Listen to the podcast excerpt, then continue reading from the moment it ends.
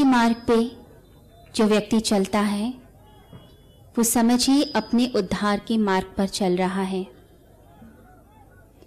हम अपना कल्याण, अपना उद्धार स्वयं कर सकते हैं। जब लोग डिपेंड करते हैं दूसरों के ऊपर कि यह व्यक्ति मेरे लिए कुछ कर देगा या वो व्यक्ति कुछ कर देगा, उस कंडीशन में आप डिपेंडेंसी में आ जाते हैं, दूसरों पर डिपेंड कर जाते हैं। किसी और व्यक्ति को जिम्मेदार मानते हैं कि इसी के कारण मैं आगे बढ़ा या नहीं बढ़ा। लोग दोष देते हैं दूसरों पर। एक आध्यात्मिक व्यक्ति अपनी ज़िम्मेदारी स्वयं उठाता है। आपकी ज़िम्मेदारी है अपना उत्थान करना, अच्छे मार्ग पर चलना। जब आप संकल्प लेंगे कि मुझे अच्छाई की तरफ़ चलना है, अच्छे मार्ग की तरफ़ चलना है तो परमात्मा भी ऐसे व्यक्ति का साथ देता है।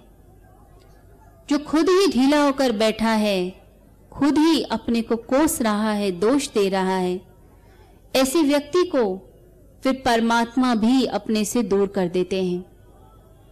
परमात्मा से जुड़ना है तो सबसे पहले अपने भीतर एक संकल्प को धारण कीजिए। कि मैं अपना कल्याण स्वयं करूँगा और कल्याण के मार्ग पर चलूँगा। मुझे अपने शरीर को भी ठीक रखना है, अपने मन को भी स्वस्थ रखना है और अपनी आत्मा को बलवान बनाना है। जब ये संकल्प दृढ़ होगा तो परमात्मा ऐसे व्यक्ति के रास्ते खोलता है।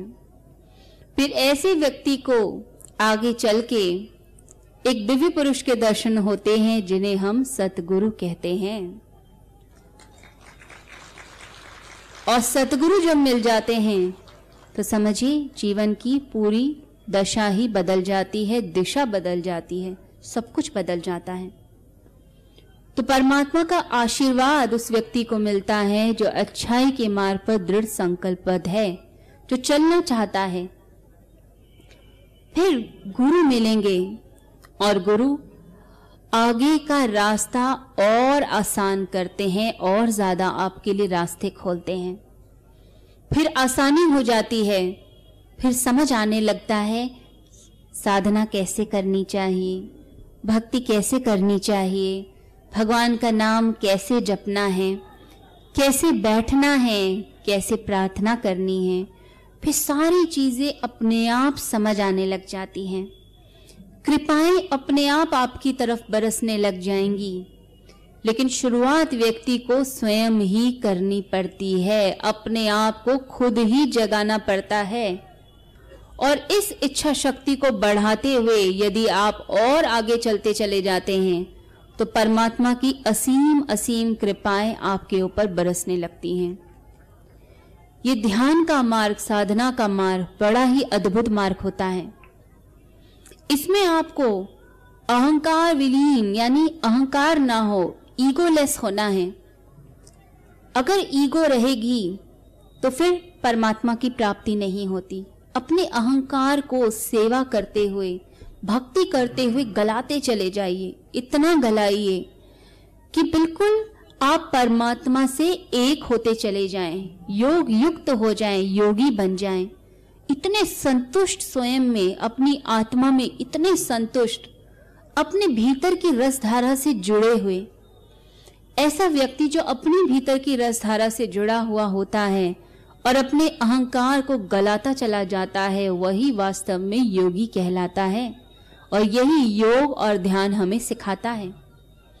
तो योग के मार्ग पे अनेक अनेक स्टेप्स होते हैं जिन्हें करते हुए साधक अपने अंदर की ईगो को गलाएगा और परमात्मा तक पहुँचता है। जब हम योगासन करते हैं तो समझिए हम अपने शरीर को स्वस्थ करते हैं, इस काबिल बनाते हैं कि हम भगवान की भक्ति में बैठ पाए। जब प्राणायाम किया जाता है तो प्राणायाम करते हुए नस नाड़ियों को खोला जाता है जो भीतर की एनर्जी चैनल्स है, उन्हें ओपन किया जाता है, जिससे ऊर्जा ऊपर की ओर बढ़े। और प्राणायाम करते हुए भी साधक, जब अपनी ऊर्जा को एक केंद्र की तरफ़ लाना सीख जाता है, अपने भीतर समेटना सीख जाता है तो समझिए वह प्रत्याहार करने लग जाता है, संसार से मोह छूटने लग जाएगा और भगवान के प्रति अटैचमेंट बढ़ने लग जाएगा ऐसे योगी का। ये कुछ लक्षण होते हैं जो धीरे धीरे करके पता चलते हैं। तो एनर्जी हमारी जब भीतर की तरफ़ सिकुड़ने लगती है, जब हम प्रत्याहार की तरफ़ जाने लगते हैं तो एकाग्रता की शक्ति फिर बढ़ेगी। एक पॉइंट पर आप टिक के बैठना सीखेंगे। और धीरे धीरे फिर ऐसे व्यक्ति का ध्यान घटित होता है। तो इसलिए रोज का नियम बनाइए कि आपने 20 मिनट्स तो एटलीस्ट एक्सरसाइज करनी है, योगासन करने हैं हल्का फुल्का सूक्ष्म व्यायाम कीजिए। आप जाके वॉक कीजिए, लेकिन ज़रूर अपने शरीर का ध्यान करें। साथ ही साथ प्राणायाम को जीवन का अंग बनाइए। रोज बैठे प्राणायाम करें। ये प्राणायाम अद्भुत है। ये आपकी नस नाड़ियों को खोलेगा और दूसरी बात, यदि मन चंचल है तो मन भी टिकेगा। 50 परसेंट मन की चंचलता खत्म हो जाती है जब व्यक्ति प्राणायाम करता है। क्योंकि मन टिकेगा उस व्यक्ति का। मन विलीन होता है प्राणायाम की क्रियाओं के द्वारा। हमारे हार्मोन सही ढंग से बनते हैं और रसधारा प्रॉपर होने लगती है शरीर की। एक रिदम बॉडी में आने लगती है।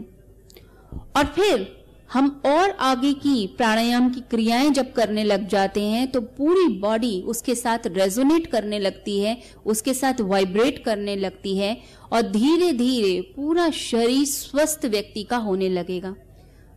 आपका जितने भी ऑर्गन सिस्टम्स हैं, वो सब ठीक होंगे। लंग्स में ताकत आएगी हार्ट में ताकत आएगी, रक्त की शुद्धि होगी। और जो मूड चेंजेस होते हैं, वो मूड चेंजेस ठीक होने लग जाएँगे। और आपका आभा मंडल इतना स्ट्रांग हो जाएगा कि आपका व्यक्तित्व ही अलग दिखाई देगा। जो लोग योग साधना करते हैं, उनका चेहरा ही अलग दिखता है, दमकता है चेहरा। क्योंकि उन्होंने साधना की है, योग को साधा है अपने जीवन में। तो आप सब भी ये चीज़ें कर सकते हैं। शुरुआत कीजिए। अपने भीतर एक संकल्प को जगाइए। शुरुआत करें। थोड़ा थोड़ा करके कीजिए। और फिर आप देखेंगे अपने आप ही आपकी बीमारियाँ भी दूर होंगी। मन भी एकाग्रचित होगा। और आपकी जो भी इच्छाएँ हैं, जो भी आप लक्ष्य को प्राप्त करना चाहते हैं, उसमें भी आपको सफलता मिलेगी।